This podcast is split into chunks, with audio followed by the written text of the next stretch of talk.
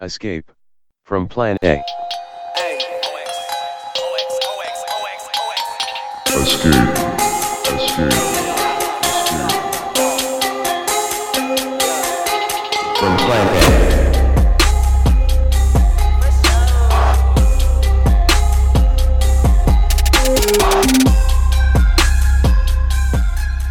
To another episode of Escape from Plan A. Uh, this is your host, Team. I've got a bunch of people with me today. We're going to be talking about something really interesting. Uh, but as usual, I guess I'll just do quick housekeep- housekeeping on the Patreon. I haven't checked the numbers recently, but money keeps coming uh, in. So thanks for your continued support. Um, we've really been able to you know leverage that support to go and and and buy a bunch of articles that I think have been really good. Um, so please check out the website planamag.com uh, because we're really putting a lot more articles up. Um, uh, than before. There's a lot of activity going on there. A lot of great articles are going up. And if you're interested in writing for us, uh, hit us up. Uh, the email is always in the show notes, editor.planamag at gmail.com. All right. So uh, today I got uh, Diana. Diana, how's it going? Pretty good. How are you? I'm good. It's been uh, it's been a while, and uh, uh, returning guest Ray. Ray, it's been it's been too long since we've uh, talked uh, on the pod, man. How are you? How are you? I'm doing well. It's good to be here. Yeah. Uh, and uh, and uh, Rich, I guess first time guest. Rich, how's it going? Good. How are you? Glad to be on. Good. Thanks. Uh, it's good to have you, man. Do, do you want to just uh, I don't know, give some basic uh, intro? I know we're not we're not you know we're not all about uh, ourselves on this pod, but uh, you want to just give uh, like kind of roughly where you're calling from and uh, you know all yeah, that. for sure. Um, so I'm calling from uh, the West Coast, LA. Um, I'm a native of Bay, Bay Area, but I went to school um, on the West Coast and then worked in China for a little bit after college before going to law school. Uh, and yeah, so I've been subscribed to the pod since I think the very beginning, and just uh, am, a huge fan, and really glad to be on to talk about this topic.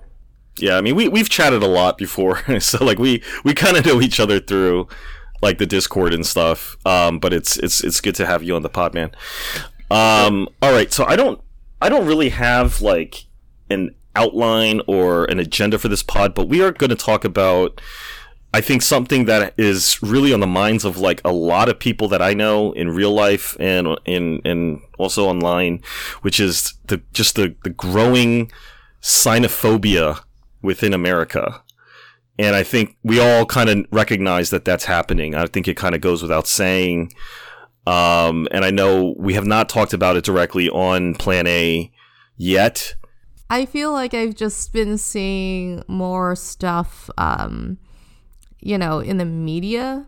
Maybe since well, okay. Here's here's what I've been seeing. Like, I think there's like a new wave of uh, of it in the media and like um, from institutions uh, that I haven't seen before, but just day to day individuals, I, I've just always seen it all the time, everywhere. And it doesn't matter who it is, but it's just like always there. You know, it's like, So you're saying like the media's catching up to the sort of ambient xenophobia that's been there all along, that kind of thing? yeah, it's always been there. It feels like, uh, you know, there's just like kind of like an undercurrent of anti Semitism that's just always in the in the air. You know, it's like the same sort of thing. But now it's like more officially okay for for people to come out of the woodwork. Yeah, and unlike anti-Semitism, there isn't also like a countervailing instinct for anti-anti-Semitism. Anti-anti-Semitism. There is no anti uh, xenophobia that I'm aware of, and I think that's kind of what really bugs me about kind of what I'm seeing, which is an explosion of not necessarily like straight up racism against Chinese, but there's just a lot of there's just a lot of shit talking. There's a lot of shit talking with Hong Kong in the news, with all the stuff about spying. Every everyone, you know, like every white redditor is is is is on there posting about how Chinese people are basically brainwashed slaves. Like they just can't let it go. Yeah, actually, Yeah, um, that's the one that bugs me. Sorry, go ahead. Oh no, no. Um, well, I was just going to say that, like, when you say that there's no anti, I guess, anti-Semitism, there's no countervailing force. I think, if anything, there's an active resistance to recognizing um, xenophobia as a you know phenomenon that's worthy of concern and that's worthy of pushback.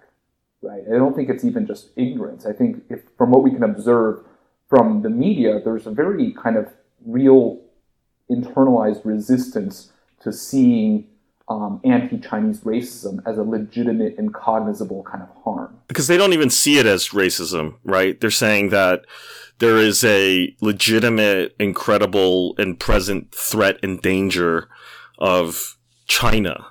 Right. And they I always mean, insist that they're not talking about the Chinese people.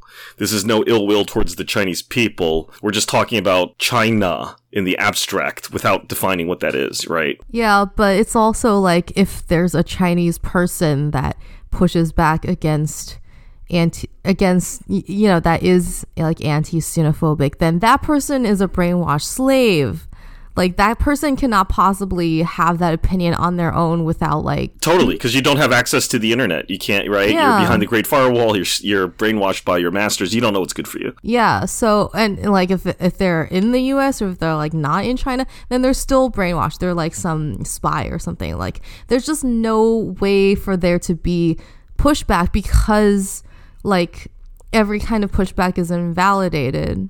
And I also think you know that is the um, racial stereotype of Chinese people. Like ever since the Exclusion Act era, it was like they said Chinese people were complicit slaves.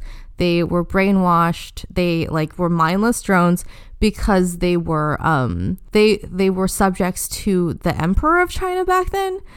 And now it's the same thing only to the CCP.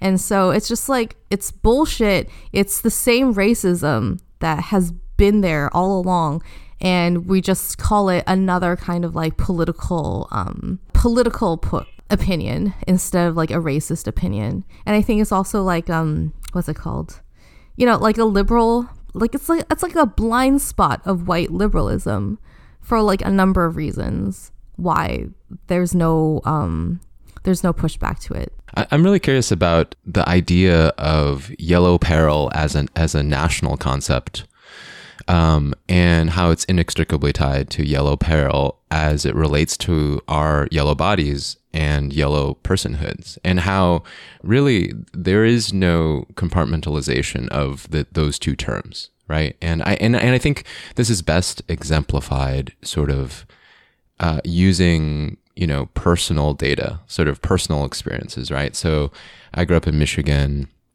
and you know I grew up around a lot of white people. Uh, you know, a solid. When I say solid, I, I mean like around fifteen percent, ten or fifteen percent of my um, of my high school was was Asian American, and, and the vast majority of them uh, were um, not the vast majority, but like uh, probably the plurality were non Chinese, or if if um, if they were Chinese, the, the the majority were Taiwanese. And I think how the racial hierarchy worked was, you know, uh, other Asians, uh, then uh, Taiwanese, and then finally Chinese on the bottom. And what's really fascinating is that, like, you know, every everyone knew that, like, you know, to be Chinese was not cool. And I remember I would get these backhanded compliments, like, "Oh, I didn't know you're from the mainland," you know, like that. You're you're too cool to be a mainlander, you know. And what I find really fascinating is that now, you know, there was there's always a, a trend of plausible deniability of xenophobia because you can you can have an argument to be made that sort of this was based this is just classism, right? The the Taiwanese immigrants in my hometown tended to be a little richer. They immigrated a little earlier in terms of the immigrant waves. And so the, the mainland Chinese tended to be a little poorer. Now you see the inverse. You see a lot of kind of rich Chinese flood my uh, hometown. And now the xenophobia, though, is again the plausible deniability is maintained because now it's an argument not of class because the, the mainlanders are richer. It's it's one of old money versus new money and sort of an, an, another shifting landscape of respectability um, and you know, and I find that that is that plausible deniability also links the ways in which we we we view U.S. foreign policy and sort of the acts of the of, of the Chinese government. You, there's always a, you know a, another reason for the Sinophobia. No, I'm I'm against communism. No, I'm against dictatorship, authoritarianism, all that.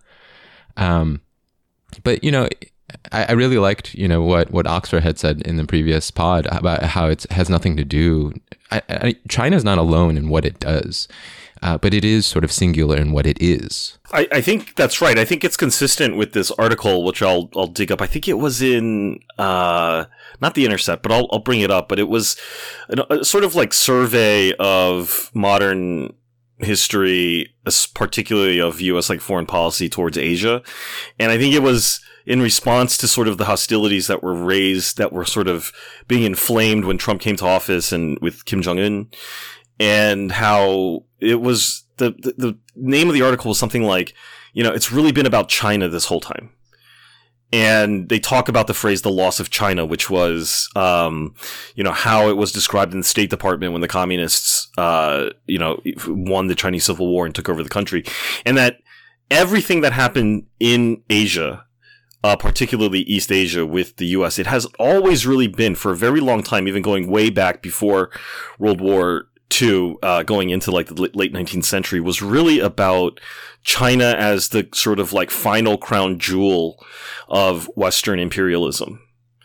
And so, in a way, it kind of is suggesting that it kind of is always about China. And for the Chinese, it will always be a little bit different. Whereas the Japanese and the Koreans and other parts of Asia are seen as sort of potential allies in the cracking open of China. Uh, I thought that was a good way of framing it because I, I, do I do fundamentally agree that that's what's going on. Because whereas Japan and whereas Korea can work out some sort of meaningful alliance with the U.S., I just don't think the same is possible with the with China.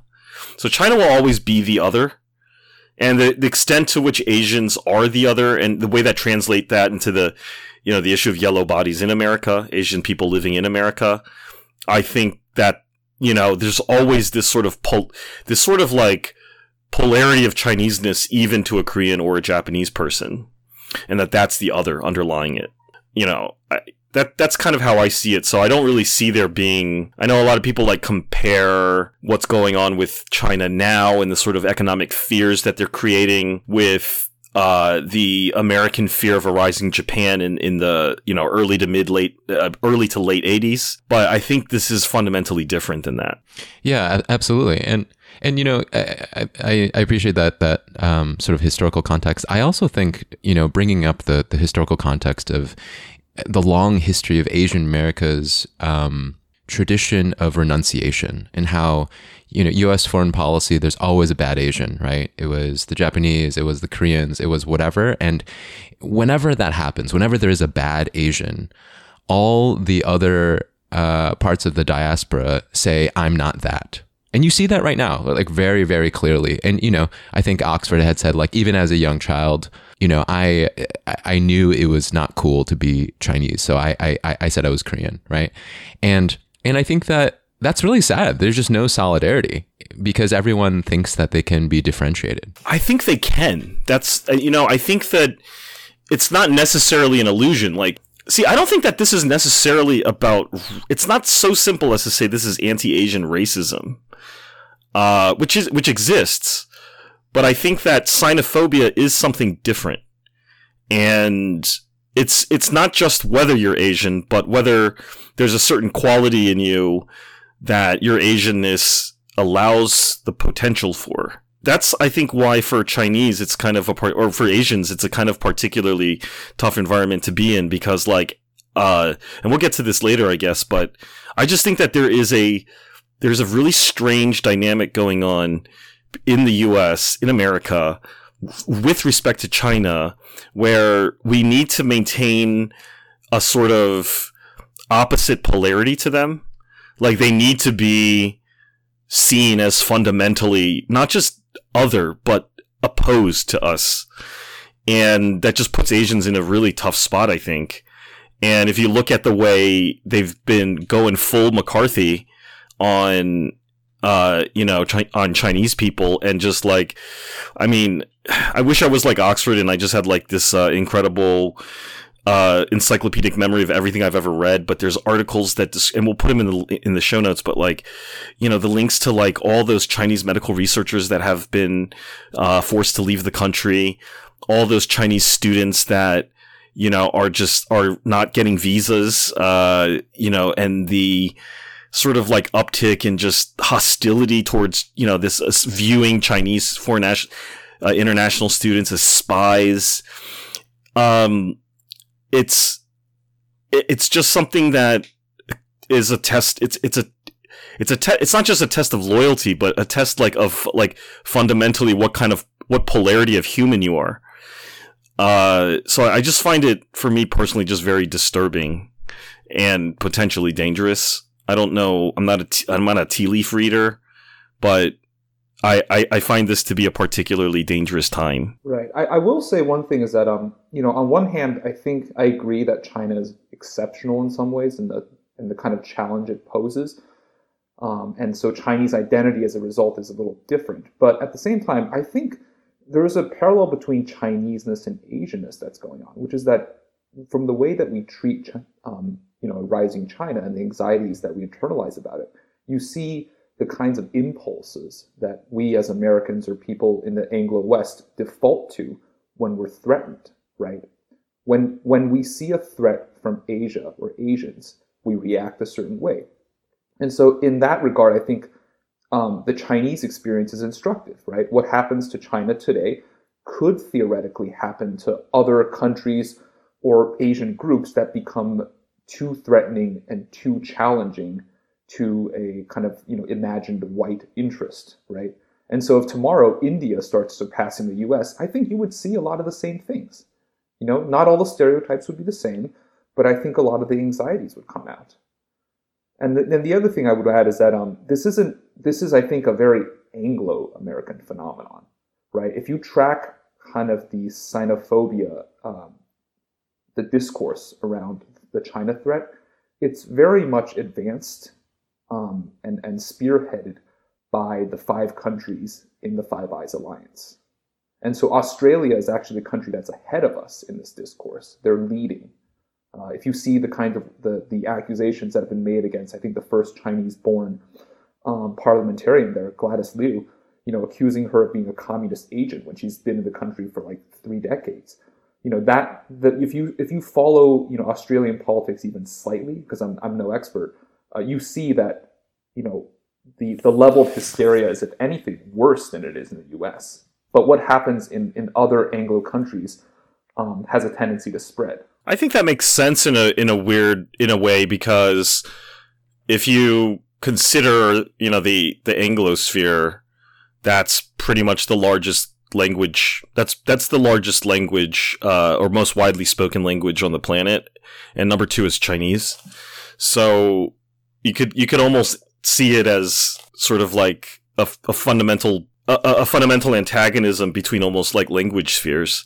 You're saying that if anybody was uh the how China was, they would be similarly antagonized, but I just don't feel like that's the case. Like I think it would just be uh totally different if it was like India or Brazil or something.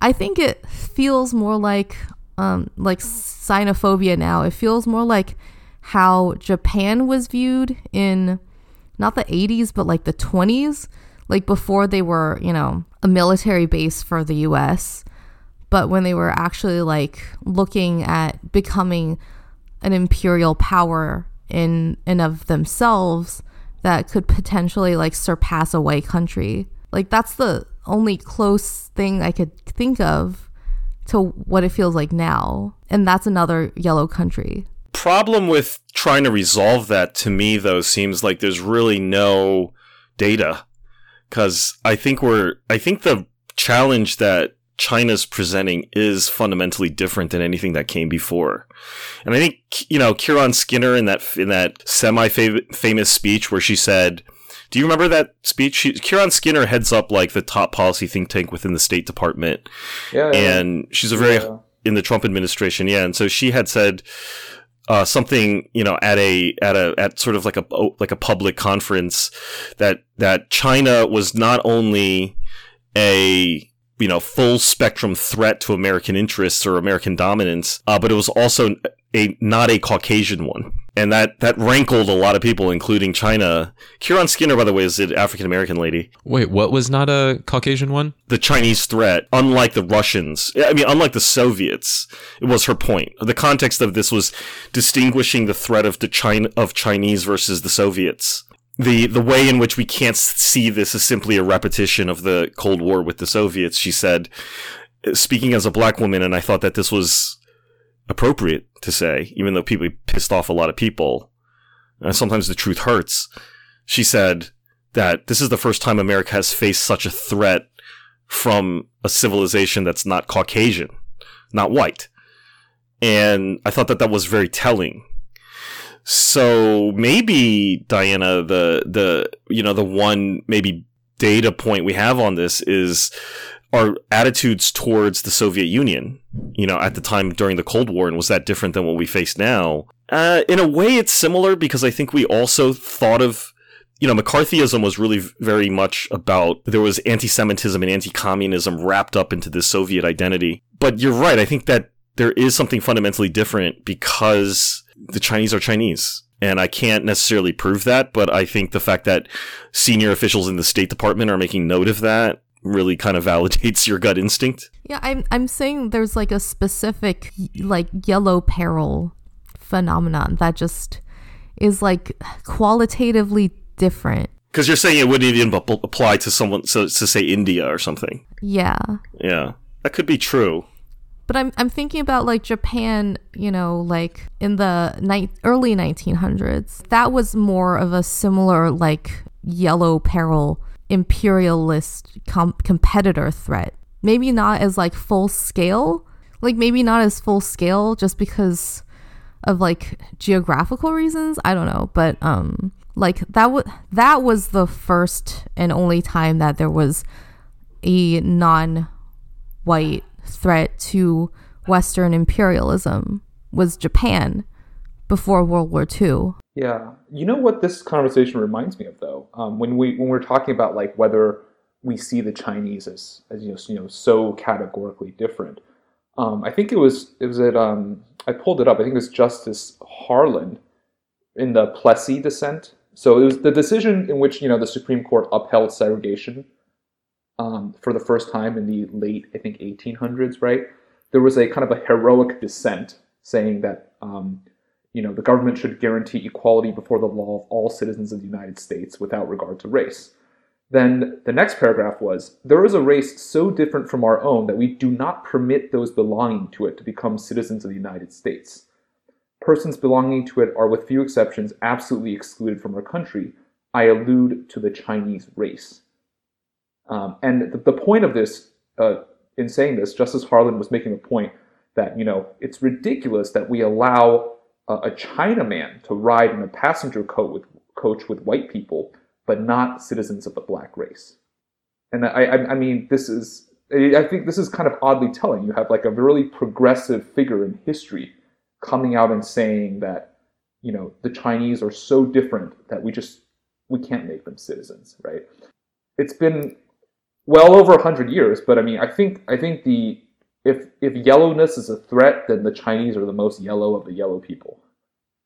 Yeah but i mean that's not surprising at all like like black citizens got a lot of rights based on their non-foreignness compared to chinese people.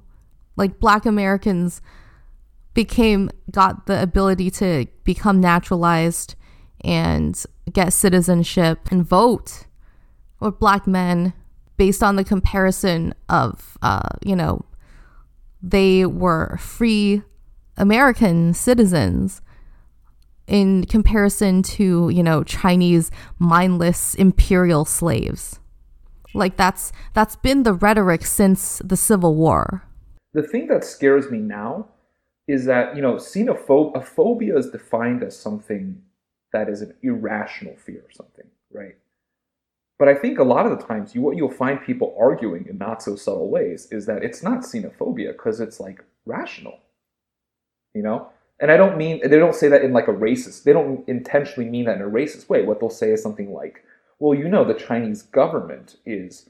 You know, sending its tentacles and its agents out to recruit people as spies, and you know, there's some evidence that there's a lot of industrial espionage going on. So, you know, when we like, um, you know, string um, Chinese researchers up on on uh, uh, trade secrets or es- economic espionage charges, like we're just following the law. This is completely rational. This is not a phobia.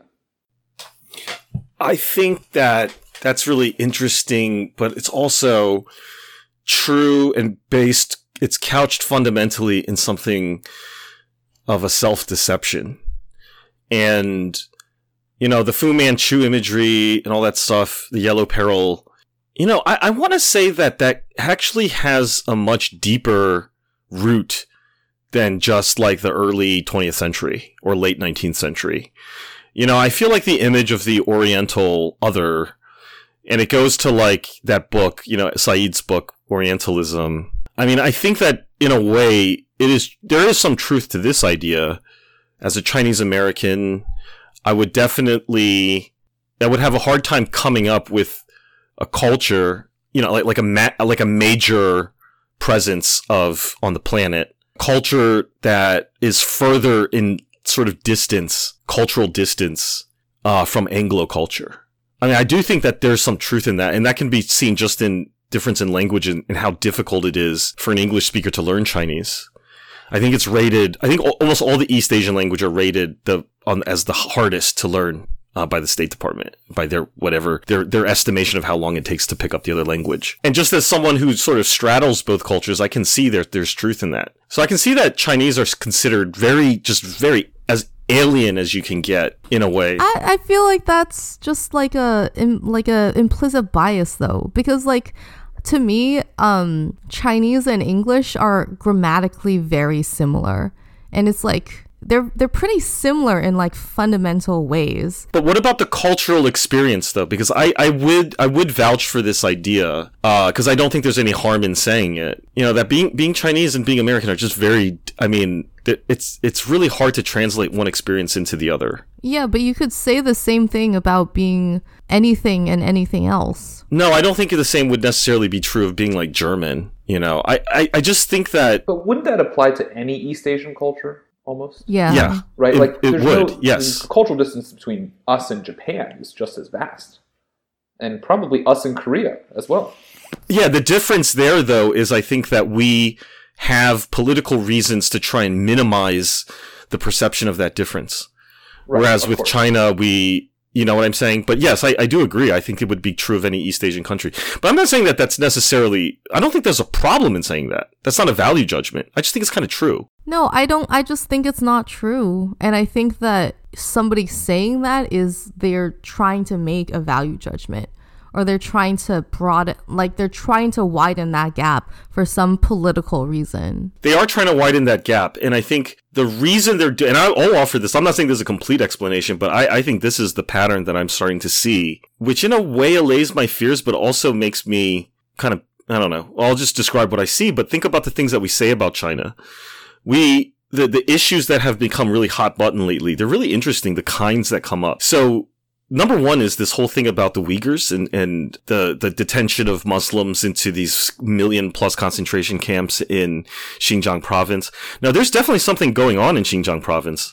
The only thing is that there's a hysteria over it, and I just don't know where that comes from.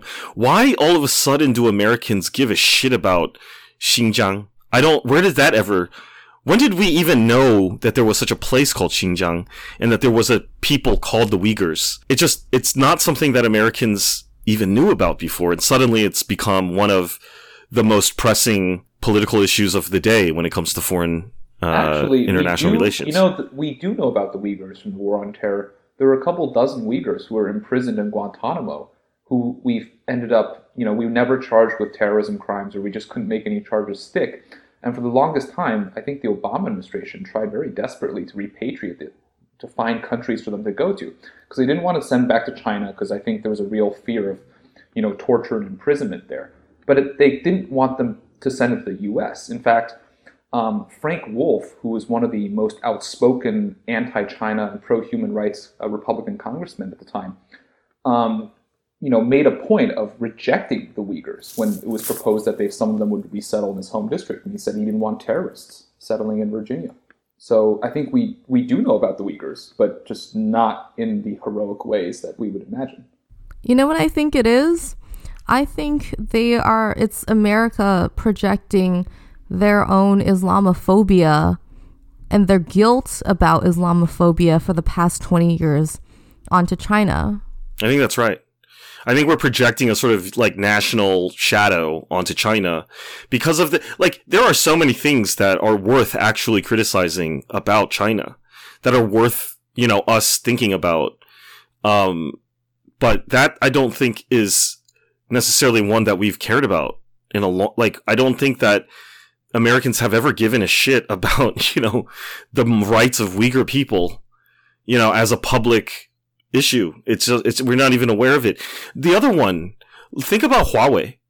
Think about the things that have been being said about Huawei and the, the hysteria around Huawei, uh, creating devices that are going to spy on Americans and surveil us and report us, our conversations to the government.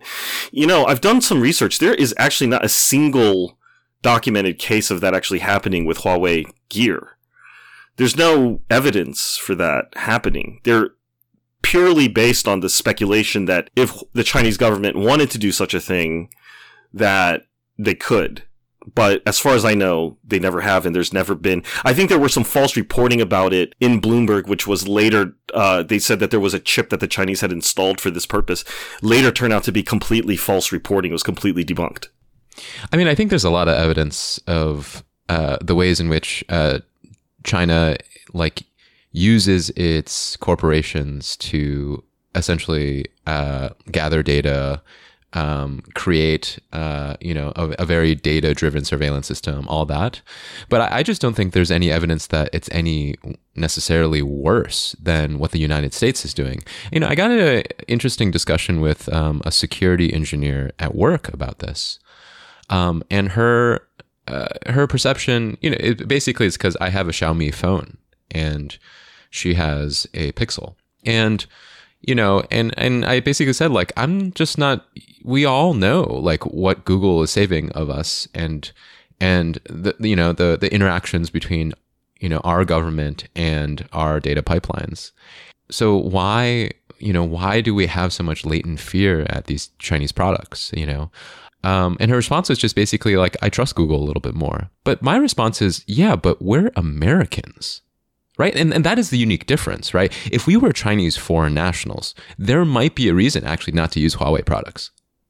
right? Who's going to right. use? That's, that's, exactly right. Who, who's who's who's going to use their uh, technology against them? Their own citizens, right? Exactly. I don't think they care what I'm saying to you. You know, they, why do the Chinese want to spy on like what uh, some guy in Ohio is saying to some guy in Minnesota? They don't care. Unless they're Chinese, as you said. Unless they're Chinese. Yeah. We have every reason to be more scared of uh, like Facebook and Google and the NSA than any Chinese corporation. I think that's the crux of it, Ray, is exactly what Diana was talking about. That's a, it's another example of projection.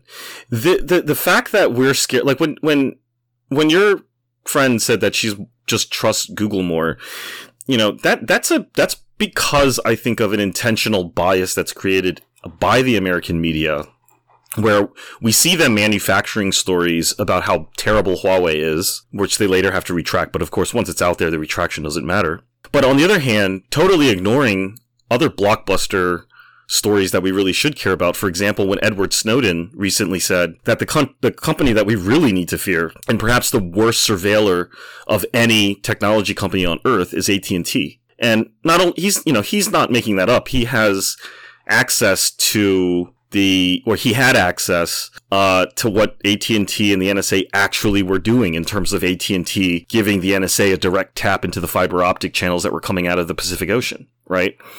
So we know for a fact and that's been reported on and substantiated and has resulted in Edward Snowden being the most most wanted man, you know, in in America that AT&T is the co- the company that has actually done all of the things that we fear uh, Huawei could do. And so I think again, it's this, you know, but, but all we do is talk about Huawei. And I do think it's a convenient projection for us to just kind of ignore the fact of what's actually going on and say, okay, well, AT&T snoops, NSA snoops, but it's not nowhere near as bad as what China, you know, what Huawei does to everyone. So what do I have to worry? Look at Hong Kong too.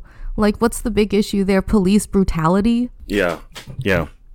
I, think a lot of it. I think a lot of it. Like I, I keep saying this, but like I think our, you know, the way that we advocate on these issues, it's less about the objective merits of the issue than it is about basically identity politics, right? It's like a way for us to feel as if we're more free, we're more liberated, we're more enlightened, um, we're just better. You know, no matter how ugly or terrible Facebook and Google, you know, become, and they can never rival Huawei in sheer evil. You know, or no matter um, how brutal we are to our own minority populations, it's nothing compared to what they do to the Uyghurs over there it's a it's a coping mechanism for us. I think that that's very true, but do you? And and I just want to quickly mention uh, or agree with Diana that I think the stuff that they've been saying about Hong Kong and the way white people have been like riding LeBron is just really like it's really quite transparent to me that this is just an outpouring of frustration against the black man by uh, white Americans who really have had it I've really just just have are just fucking tired of you know being all careful about what they say and really think uh, around black people, and that once they found this example of a famous black man who has a political identity, say I don't really care about what's going on in Hong Kong. That's not my business. Suddenly they start associating him with underwriting police brutality that is just one of the most transparent and egregious examples of, I think, of what's going on in terms of this coping mechanism that you're talking about, Rich. And, um, but I think that, and I'll, let me put this out there, and I'm curious what you think about it, all of you, is that if, if in case, if in fact that this, what we're seeing here lately in terms of the demonization of China, that if it's a coping mechanism, what that means is and if you think of it in sort of like psychological terms, we don't really want to do anything about it. We're, we're happy just kind of thinking vaguely and abstractly that China is just worse than the US, that no matter as bad as we get, as long as we're not as bad as what we imagine China to be, we're okay. And that just kind of underwrites our decisions or our inaction. And so I don't see it if that's the case, then I, I guess I have this somewhat cynical but optimistic hope that they're not Americans aren't really serious about doing shit about what they're, they're they don't want to put their money where their mouth is when it comes to this stuff. They're not going to send military to go free the Uyghurs. They're not going to you know they're not going to uh you know whatever they think they can or can't do with respect to Huawei or escalate that into you know totally dismantling global trade they're not serious about any of this shit. So, you know so that, I mean? that that so that's the that's the crux, I think, of the function of all these narratives, right? Does d- does every country have their own propaganda? Absolutely. And does every country have their increasingly the, uh, surveillance state? Absolutely. I mean, the the difference, I think, is that in some ways, um, so much of American identity um, is predicated on on shitting uh, uh, on shitting on uh, you know the the cultures and governments of other uh, of other countries. Now that is that is a unique difference. I mean, obviously, there's also unique differences in the the you know the depth and degree of civic life in China. There there is real differences there, totally. Um, but I think when you come at the core of um, American versus Chinese identity, so much of Chinese identity was like what American identity was 100 years ago. It's it, it, there's national pride in economic growth and heavy industry, right? The idea that we can we can point at that bridge, right? And you could say we did that. Or we can point at that technological innovation. We could say we did that. In the absence of that uh, of, you know, that comforting national narrative, now the United States can't say that, right? in terms of growth, in terms of heavy industry, in terms of in some technological advancement. And so we need other levers. We need moral levers. We need uh, moral contrast, right? When you when you you know the, the number one question I always got when I when I lived in China uh, from Chinese nationals were was you know so you lived in the United States what's better the United States or or or, or China and I don't think that's also unique to, to Chinese nationals. I think Americans ask that as well. Um, and I think that so much of that question is answered in sort of what we can build, the growth that we bring, the, the creature comforts that we can accrue. Not these like moralistic terms. I think it's really telling that essentially China is using uh, the, the the sort of national narratives of uh, the United States. It's the United States playbook, right? Uh, and and very telling that the United States that we as Americans no longer have that that lever for a national narrative. to kind of uh, extend on that, actually, I think if I agree completely, and and to the extent that we think, you know, that the U.S. now sees um, moral distinction as the key to its to maintaining its superiority, then it also explains why the U.S. just is absolutely unwilling, I think, to um, recognize, you know, xenophobia as a real and and um, objectionable kind of a phenomenon right? Because if you re- if you recognize that, then you also have to recognize some grievances from China, from Chinese people, um, and not all of whom are aligned with the state. Um, and and that means that we might not have that last little bit of moral edge that's keeping us above those dirty Chinese people. That's right. Well, if you if you have to forego moral uh, arguments, then where does that leave you as a flagging superpower that will no longer be the world superpower? Um, you know that has committed atrocities, uh, you know, the world over historically and currently. Where, where, where does that leave you for a national identity? I'm I'm more curious about the American uh, national identity than I am of sort of mainland Chinese national identity. You know, I think it leaves us ripe for revolution. I mean, I, thi- I, I do. I think that it leaves us ripe for. There's going to be a political, and there already is a political discontinuity between the older generation and the young in this country. And I think the big division here in America is, but really, mean, we talk about class, we talk about race, but we also need to talk about age. And I think, I'm not saying every young person is seeking revolution in America, but I think that there's a significant shift in the way young people think about their national identity. And I think you see some that are going ultra hard right. And, and they're, they're clinging on to just bizarre notions of American nationalism that pretty much add up to an adapted form of sort of Nazism. Uh, and you also see others who, in some way, are either, you know, are taking an opposite view and saying that pretty much the whole project of national identity in America has been corrupt from day one. I think I think we're heading towards a a more serious political division in this country. I don't think that there's going to be a singular there's going to be a singular construct of what it means to be American. I think what it means to be American is going to be is going to be defined by a division and an antagonism going forward.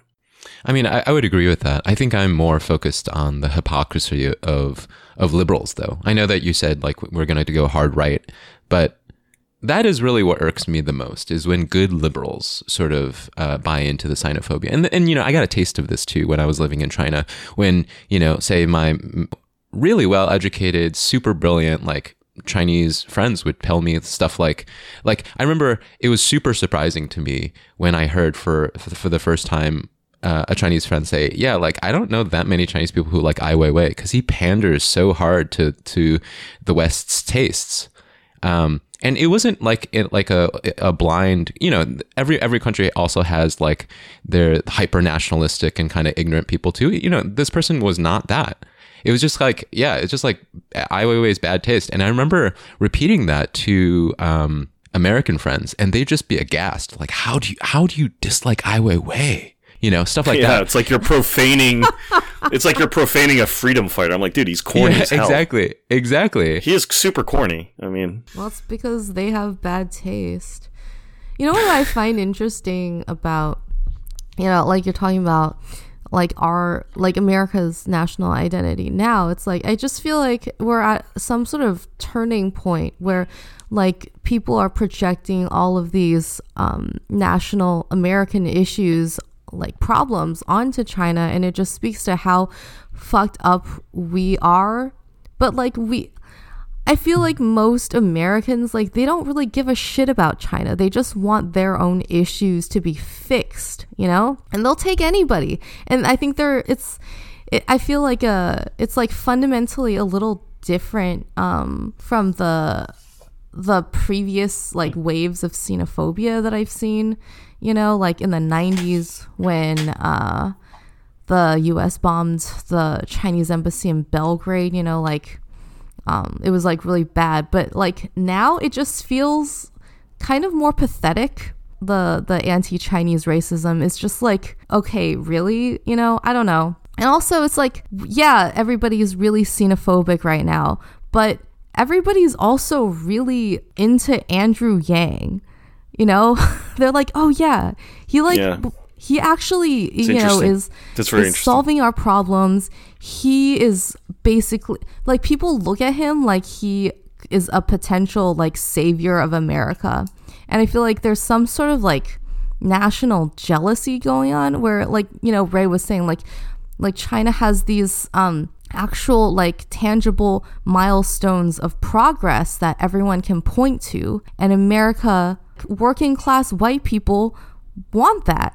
We want that back. They want that back. And they look at China and they're like, you have the thing that we should have. Why don't we have that? Because the, you know, our government fucking sold us out. But that that would that but that would be the mature thing to say is I'm- that the yeah, reason s- you know but what they say instead is that the Chinese are just fundamentally corrupt and they're Right. cheaters and they're Right. You know they steal our IP and they which is a, by the way I was an IP lawyer that's a bunch of fucking bullshit but yes okay so they steal the IP Yeah. Um, well, I, I know it's it's um I, I think like when they say that, what they actually mean is, holy shit, we got shafted. Like that's the feeling, and then what? Yeah. But the, the thing is, I think there's a there's a lot of coping going on, and I think I'm I, I think you guys are right in that there's there's a certain amount of like it is it is a little pathetic on some level, but I am genuinely concerned about the elite consensus, and what I mean is like you have both parties very much signed up to this idea that China poses a virtually existential threat to us. You have the bureaucracies completely marching in lockstep. Um, and there you see, you know, this is why you see like a massive ramp up in economic espionage prosecutions of Chinese people. I mean, there was a study, I think Cardozo Law Review uh, did like a study of this, and there were just that it was just a catastrophic number of prosecutions since like 2009. So basically, whenever China, you know, when we, when we realized that China was really a threat, um, and I think there's also been a, a kind of a great drying up of um, Chinese investment into Silicon Valley, into high tech sectors because of the scrutiny we've dedicated. Um, and there have been visa issues for Chinese students as well. And so what, what that means is that, like, you know, for the longest time, I think people assumed that um, the rise of China would kind of, you know, a rising tide would lift all boats and would lift Chinese Americans as well, right?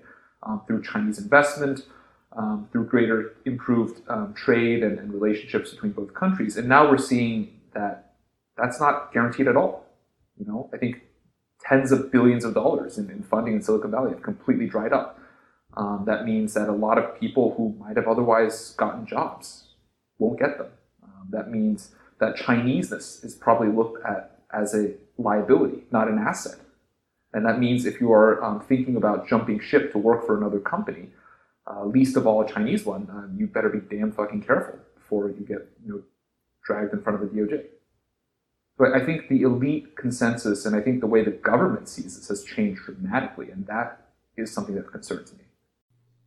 But the elite consensus used to be the opposite of that, right? You're saying there was a flip flopping of the elite consensus. And the elite consensus used to believe that free trade and economic engagement and foreign direct investment going both ways and increased, you know, cultural and academic exchange, etc., would eventually trigger the collapse of the Communist Party, and China would become a free market that the U.S. could then come in and exploit and you would see Citibanks and Starbucks and TGI Fridays everywhere in China, just like uh, we think we see them everywhere in Tokyo, which we don't. Is that the consensus that you think has been overturned? Because I think that was the consensus up to a point, right? And then we realized that's not going to happen. Yeah, and um, you know, I, I think that's absolutely right, and that's why you see um, people like um, you know, Bill Bishop, you know, and, and, and a lot of other China watchers who harp on this idea that you know that they were lied to, that the China there was a China delusion. I'm not sure the exact words for it, right? But that basically we were sold um, a bill of goods um, when we let China into the WTO, uh, and that um, you know instead of it being a two-way relationship, China has just stolen everything from us and given us very little back, and now we're we're staring down the barrel of another superpower. And I think that consensus has changed. Can I propose this though, and and I'm curious about Ray's response in particular because Ray, you're you're saying that when you said that you were really, uh, you know, kind of irritated by the sort of like blatant xenophobia of liberals, I'm curious how you felt about the sort of like kind of ridiculously naive belief back then, the liberal consensus that the Chinese were, you know, were going to be our best friends and that all the all the white people were going to learn Chinese. their kids were going to move to China and make their fortune there. You know, all the nice white boys were going to marry a nice Chinese woman that was going to, you know, be their ticket to Chinese society and all this stuff. I mean, that must have been annoying as hell too. When was that? I'm not, I'm not super familiar with that actually. I think there was a super familiar with that attitude. Uh, yeah, or that that trend or that wave. I think that began probably somewhere in the 90s, late 90s and it, it, was when sort of the dust had settled from Tiananmen Square in 1989. We had been talking about the Chinese miracle of economic growth of 10, 11% throughout the 90s, starting from a very small position. So it wasn't very tangible how big a deal this was probably until the mid to late 90s. And then you started seeing a lot of American companies trying to go invest in China. You started seeing a lot of American firms open up offices in Beijing and Shanghai for the first time. And then you started seeing some people, not many, but a few get rich in China. And there was this sort of like very open embrace of China back then. This might have been maybe more my time than yours, but there definitely was a time when China was seen as the net, you know, the great liberal hope of the next, you know, the next piece of the sort of communist scourge to fall and China would become like us. And of course, naturally, we, our, our, our economic system and our, our, our companies would be so much more advanced that we would just go over and show them how everything's done and take over everything. I mean, I think that was the dream back then. I think that was predicated on the idea that of regime change. That you know that the, the Of- of economic was. opening up would, would cause regime change, and I think Or, or, or significant liberalization that has been reversed under Xi. Yep. Yeah, exactly. And and that hasn't happened. And and what what has happened, right? No regime change, and yet economic wealth has increased. I think uh, quality of life has increased. All these markers of sort of bourgeois uh, respectability has increased, and yet re- the regime change has not. And so I think that that does something to an American psyche that has, you know, that that, that has all these uh, sort of like foundational pillars of uh, democracy tied to free markets, all those assumptions, you know. And I think that that that's a real. It's hard to see that, you know, because it, it, it before World War II, what that was, you know, democracy and, and its relationship to free markets was the great hypothesis, right? After World War II, it was the great answer. Right. And so much of American identity was is, is tied to that answer, the great answer, the great solution, right? Um, and and so I, I think there's an unsettling quality about seeing uh, China that's tied to that.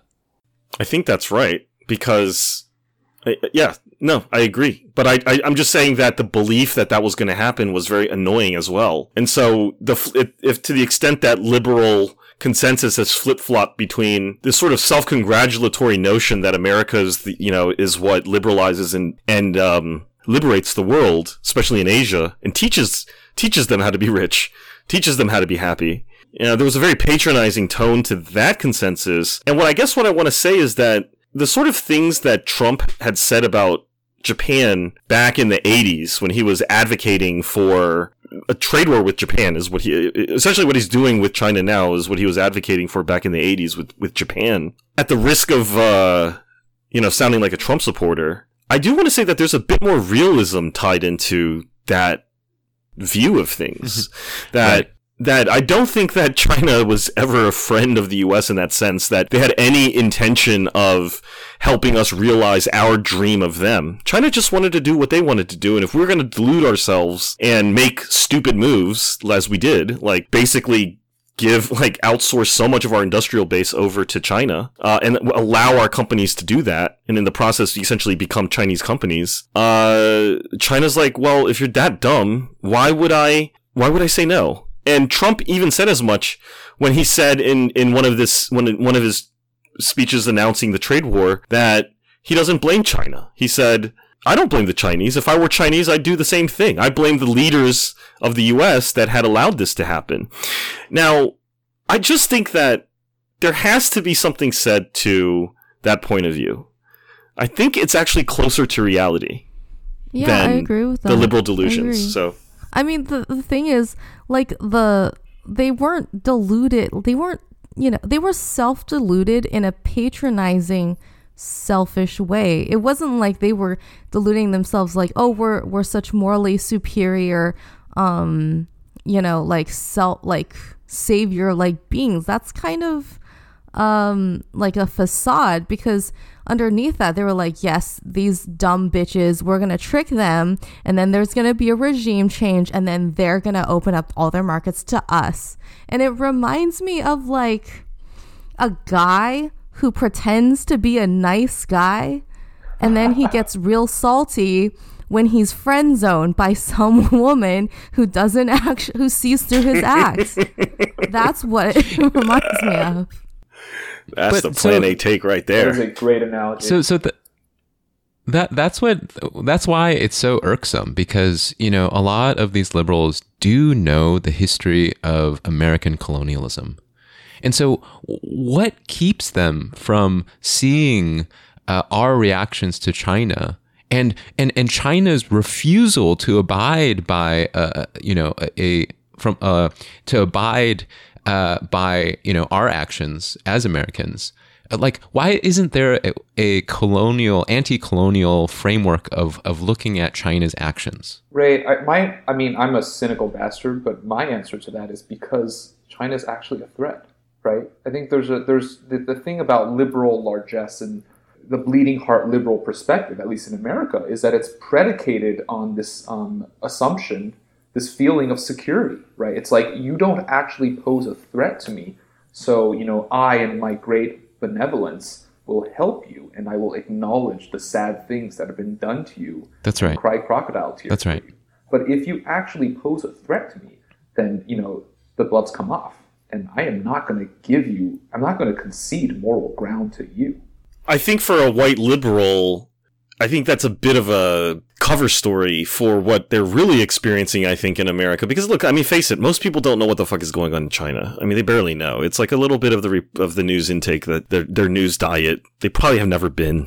Probably don't think about it that much. As, as a Chinese American, I think about it a hell of a lot more than your typical American would. But I think with the liberal antagonism towards China, that it does kind of just alleviate I mean, I think it serves to alleviate them from the position as the dominant hegemonic cultural force in America, and America the dominant hegemonic cultural force in the world, and therefore they're the apex race.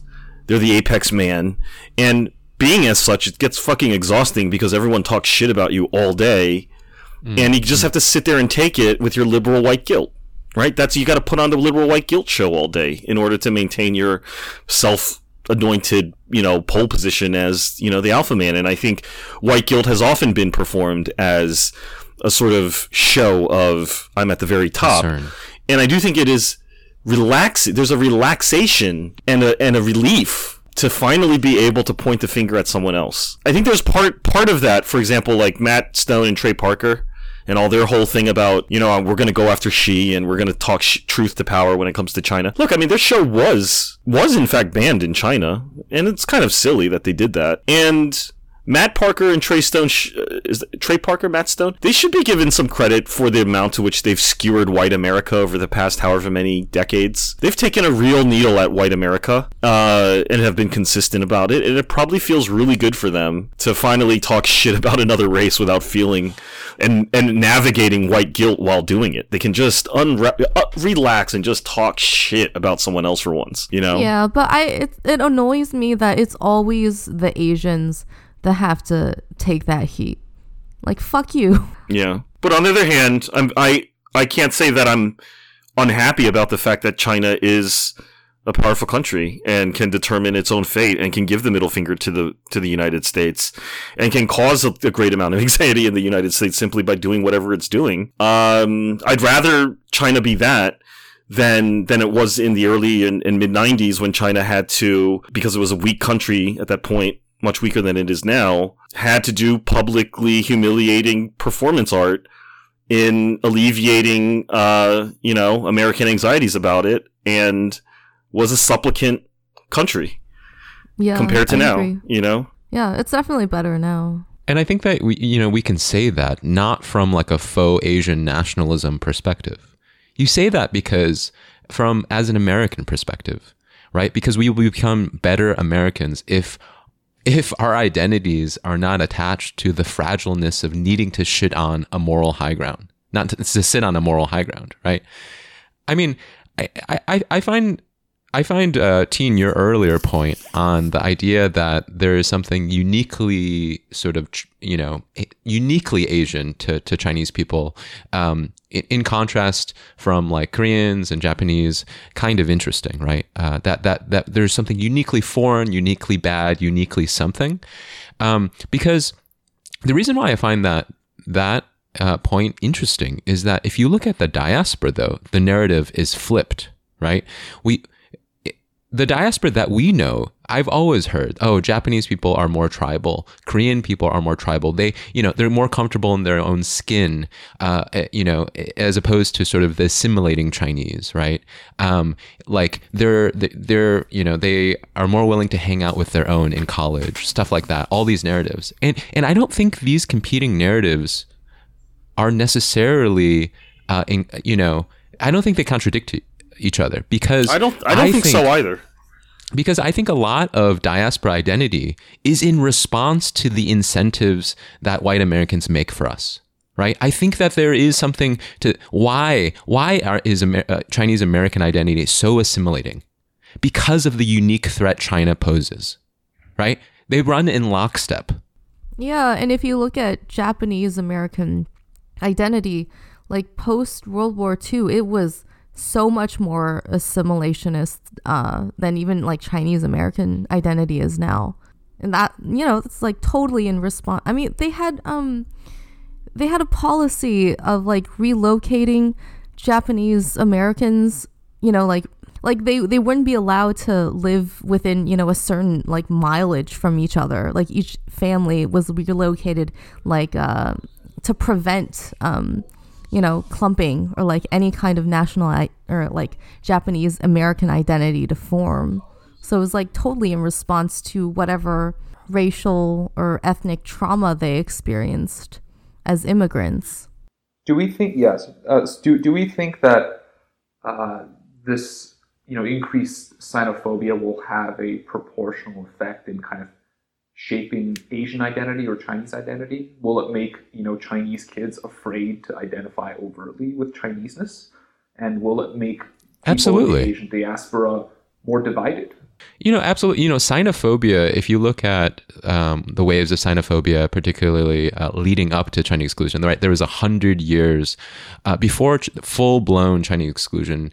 Um, there was a hundred years of sort of local and federal um, sort of playing around with Chinese restriction before China, and and really it was sort of the fact that sort of poor whites. Um, the poor white working class was not appeased by these pilots of restriction that they that that that Congress deemed it necessary for full blown exclusion, right? And and I think it's really I think we could learn from history here because xenophobia has always divided the Chinese American community on class lines, and you see that now, right? You see, um, you you see high class Asian Americans shitting on low class Asian Americans in response to like latent xenophobia, right? And um, you, you know, you saw that. Uh, where do you see like where do you see that though online? Where sorry, I just want to be clear. Where do you see that? Like online or in real life or? Oh yeah, you see all the above. I mean, in my hometown, uh, Troy, Michigan, right? I, I like you see that uh, with the influx of uh, of you know Chinese mainland Chinese coming in, and and people kind of like high class Asians sort of being like, oh, you know, th- they're going to make it bad for us, right? Um, and so, I, I, how to respond as a diaspora Asian, and not only as a diaspora Asian, but as a di- diaspora Chinese? I think that my person, this is my personal opinion. This is not you know Plan A's or any of you guys's, but for those with any intersectionally Chinese identity, assert yourself as unapologetically Chinese. I know what the incentives are. I know what the incentives are in modern day. It, if you have any other form of identity, uh, to, to replace that with your Chinese one. If you are queer, if you are a woman, if you are, you know, from, if you're a Midwestern uh, American, like to, to, to sort of substitute that. But my, I think we as Chinese Americans should assert ourselves as unapologetically Chinese as an expression of our American identity, if that makes sense. Uh, I, I totally agree with that, but what do you mean by Chinese identity? Because I mean, this this is a you know straw man, but like a lot of for a lot of high class Asians, Chinese identity is whatever you see in cra- in Crazy Rich Asians. Like I make dumplings, I have um, tortured thoughts about being a good daughter to my parents. You know, that presumably is not. I think in the what is context of xenophobia is to just say I'm Chinese, you know, and like let that be the end Yep. end of it. You know, like don't say I'm Chinese but I'm this other thing so you can be okay with me to like to appease anybody. I, I think that's right. I think there's so much bullshit in in xenophobia because see, xenophobia is is bullshit, right? It's not just that it's not a nice thing to do. It's predicated on lies. It's predicated on, like we said, it's predicated on totally bullshit projections of our own problems. It's a total misperception of China and everything that white people say about China is wrong anyway. So you don't really have to be like, you know, hey, no, you know what? In this like valid debate about Chineseness in society, I side with the Chinese because I'm a I'm a traitor. No, it's like I'm Chinese and I can tell you everything you're saying about China, everything that's coming out of your mouth is dumb and you don't know what the fuck you're talking about. I think that's being Chinese in a way, is just calling out the idiocy of xenophobia, and that is fundamentally American because it's pathetic that that's the stuff that America is engaging in. I'm like, we have better things to talk about. I'd rather they just not talk about China at all. Let's just focus on our actual problems here. Let's talk about healthcare. Yeah, we got fucking issues. We got fucking issues. Who cares what's going on in China? I don't care. We got fucking oh, issues. you know what China has? Fucking healthcare. yeah. They have Yeah. healthcare. Also, subways, workable transportation, and a lack of wildfires. Yeah. You know what? If y'all so concerned about them copying us, let's go hit back. Let's go copy their shit. I would be happy for America to copy Chinese shit. If they wanted to be like, yo, you know, we're gonna build high speed rail everywhere just like the Chinese did because fuck them, we're gonna steal their ideas. I'd be like, yeah, fuck them, steal their ideas, build high speed every, you know, build high speed trains everywhere you want. What's wrong? You know, it's just like it's, I'm just frustrated with the mode of you know, just how we use xenophobia to make excuses. And Ray, that is American, right? It's like, let's not fucking use. Sorry, what I gather is that you don't need to know anything particular about China, right, to push back on this? No, because I think, it's really I don't think when- as an American, you ain't says- gotta know shit. Because Yeah. I think it's hard in practice when someone is like, oh my god, like China is putting Muslims in concentration camps, or China's spying on all of us, blah, blah, blah, blah, blah. Aren't you afraid of what China's doing in Hong Kong? I think it's kind of, in practice, hard for someone to just straight up say, like, yeah, I'm Chinese, fuck you. You mean when they're saying that? I, no, well, well, that's the point of this pod. I'm like, okay, you can talk about Xinjiang all you want, but number one is, when the fuck did you start caring about Uyghurs? And number two is, what happened to Guantanamo? Is that shit closed? Let's fix that first, right? Let's fix that first. Let's uh, let's end the war in Afghanistan. Let's do that shit. Let's let's not worry about Xinjiang just yet. That's step like eight. Teen, I, I think that I think that what um, I think a lot of what liberals the counter argument um, the liberal counter argument to that would be like, oh, that's a whataboutism, right? That's a whataboutism. But I think that what we're trying to say is so much of American identity is predicated on whataboutism, right? You know, we, we point at other people's unrest when we have our own. We point at other, uh, you know, like countries' deficiencies when we have plenty of our own. And I think that, that there is an idea that like that I think uh, whataboutism is a credible argument because so much of our identity is a whataboutism. No, fuck it. No, no, it's not, Ray. Whataboutism is total bullshit because in America, whataboutism is an, is anathema to our self-styled Amer- national identity. We're not a moral relativist nation. We're America. We have our, we have supposedly our own standards. We have a vision of what the world is supposed to be, right? We have a vision of what our country is supposed to be. Whataboutism is is a bullshit deflection to say, well, you know, um, what we do doesn't really matter because our our our job is to go and and uh, and and and just think about what other people are doing. Well, like, also, no, I, I we have to live by our own standards. Consistency, moral consistency, and avoiding hypocrisy. See, those things are hard to argue against, so they've come up with something like whataboutism. There's no such thing as whataboutism. Whataboutism is just another catchphrase that you can use whenever someone is avoiding an accusation of hypocrisy. Hypocrisy is the issue, not whataboutism. So practice what you preach. Yeah. Uh, what, first of all, like, whataboutism came um, around during the Cold War when uh, the Soviet Union would, you know, in response to human rights abuse accusations from the U.S., they would say, "Yeah, but you guys lynch black people, right?" And that's why we called it whataboutism. Uh, but the fact that the Soviet Union wasn't sincere in saying that didn't make it any less true. Right? Exactly. what we were doing were wrong. That's I think we forget that. Second, uh, I think I, I don't know if I'm getting um, what Ray is saying correctly, but I think you know if you're a citizen in a democratic country, you know you kind of have a civic responsibility to dedicate the most effort to solving the problems that you are most best positioned to address. And as a citizen of this country, wouldn't you be best positioned to address American problems? Right? Yes, It- it's yes, like, I totally. think your resp- it's like with But- with Yeah, you know, absolutely. power to the extent that you have any power as a citizen, right? It should be allocated uh, towards solving the problems in the country that you, you belong, right? You have very little power to change China. You have a lot of power to change America. Absolutely. Totally. Absolutely. Totally. So I agree with that, and and and I think that you know I do feel better talking to you all about this because now I feel that you know there's no need to feel trapped between these two great powers that are you know fighting it out for space on this earth and one shall survive and who do we stand with and all this shit. I think that a lot of this is bullshit. A lot of it just needs to be called out.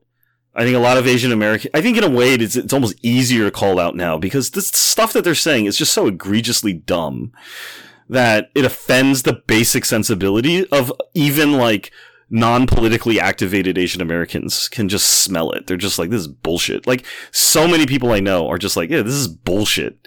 I, I, I've, I've spent my whole life putting up with bullshit and low level bullshit. Now this, they've turned the volume up to 11 on it. And I think it has the potential, and I think it's already doing this. It's pissing so many people off, especially Asian Americans, that in a way, Ray, I think it's almost going to be easier to stand up and declare that these days. It's not going to be harder. I think it's going to be easier. Just because the bullshit detector's gone off the fucking chart, you know? Yeah, that's how I feel personally. That's cool. yeah, Worked it all out. Shit. I'm I'm done. I've I'm done ranting. I feel good. How about you all? Any last thoughts, Diana? I feel great. Sweet. Yeah, and I, I Rich, how do you feel, man? You feel better? And I, I would say that um, I guess you know if you don't belong to a Chinese ethnicity, I think you can you kind of Asian Americans have a spidey sense for this kind of stuff, right? I think we are primed to detect a certain kind of hypocrisy in racial discourse and in, political discourse. So I don't think you really need to. I know I know it was mentioned on Discord a while back, right? It's like, what if I don't know anything about China? What if like I'm not Chinese American and I'm not like directly invested in it? Well, you don't need to be, and you don't need to know anything you just need to trust your instincts.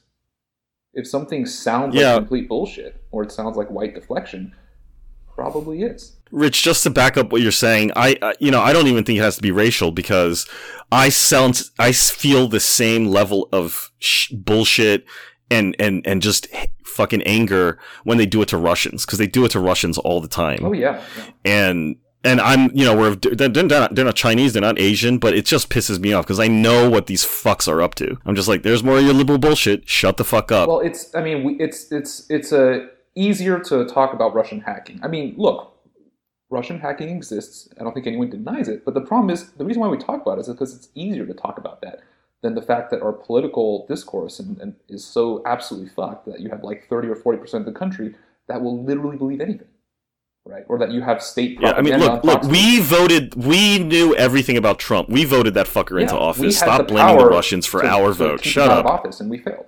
Yeah, exactly. Stop blaming the Russians. All right. M- next, you know what I mean? Like, uh, it's bullshit. It's it's. I, I don't need to be Russian to to know that that's going on. You know. Um. So And you know, at a minimum, if if you can't assert yourselves as unapolog- unapologetically Chinese as a communication of your American identity, at a minimum, stop like shitting on uh, and buying into these sort of bad China myths um, as as your own social shield. At a minimum. Totally. That's harder. That's a bit of that's a bigger ask, Ray. But yeah, I agree with you. Cool. Um, so that's the end of our uh, podcast. We just did what's known as a Brexit, which I learned about today, which is when you announce you're going to end something and then you just don't end it. You just keep talking. uh, that's with the oh, Plan A I say Brexit one more right thing? there. Can I say Sure, it's a Brexit. thing? You can say whatever. Yeah. Ch- uh, I'm Yeah. Theresa May. I'm just gonna keep things moving along. no, but I mean, I just feel like at least they're gonna talk the talk, but they're not gonna walk the walk. And if you look at history, like the only times like really terrible legislation has uh, been enacted uh, in terms of like yellow peril, it's been when like a particular country has been at war or when they were just like politically and economically very weak. So neither of those things are going to be true are, are true or going to be true about China and for a while. So I feel like now's a good time to just say fuck you. You know, I'm Chinese. Fuck you. yeah. I'm going. I'm going back to China on uh, November uh, 15th. I'm, lo- I'm really looking forward to it. nice. I'm going to go for a month. All right.